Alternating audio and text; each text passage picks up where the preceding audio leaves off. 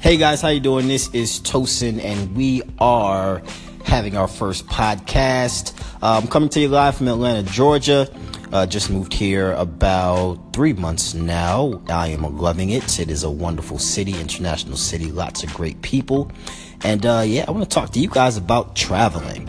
Now, for those of you that know me, which is probably very few, uh, you'll know that I was born and raised in St. Louis, Missouri. Uh, Midwestern child, grew up back and forth between St. Louis and Chicago. Uh, I'm, I'm what Chicago country boy. You know, uh, when I was a bit older, I spent some time in New Jersey on the East Coast with my father for about a year. And then somehow, some way, I ended up in a boarding school in Europe. Yep, you heard that right. We went from St. Louis to Chicago to New Jersey to across the Atlantic with the British.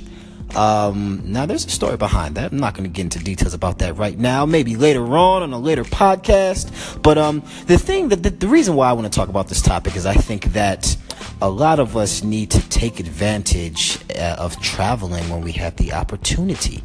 And so you don't necessarily have to travel out of the country. Um, I think just traveling around the country that you currently live in can definitely do wonders for you.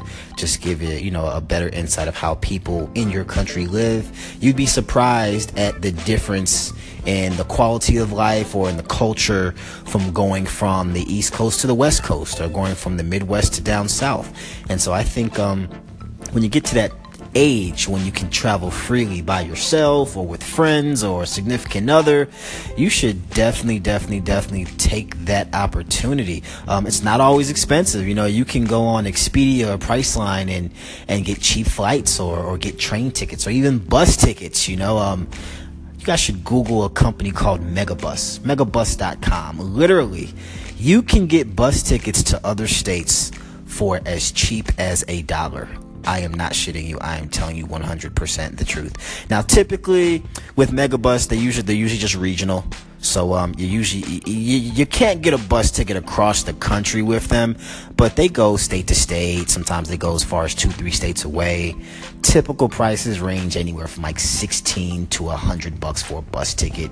And you know, it, it could be just a fun weekend that you and your friends just go and go and you know check out another city, go to a museum, check out their bars, their lounges, or their tourist sites, or their downtown, and and kind of just get comfortable and um, and used to kind of um, you know going to other other places. Now now why? Why would you want to do this? So the reason why you want to do this is number one you want to get the hell out of what whatever city and state you were born and raised in because you already know everything about that city. That's your home. You can always go back. You want to take advantage of seeing what the world has to offer.